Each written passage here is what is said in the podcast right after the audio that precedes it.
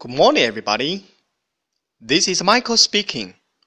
Welcome to Human Spoken English Online. 各位早安，我是 Michael 老师，欢迎来到乐成红线上口语团 A 组，Day one hundred and sixty-nine. Here we go.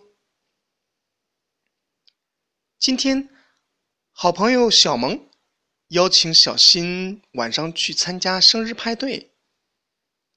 小新非常开心， 但是呢，他突然想起来，晚上也是自己外婆的六十岁庆寿会，这该怎么办呢？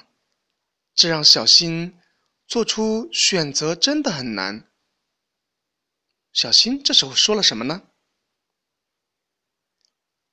？I'm a little at war with myself. OK，小新说的是。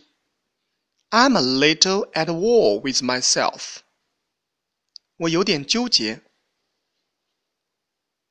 I'm a little at war with myself.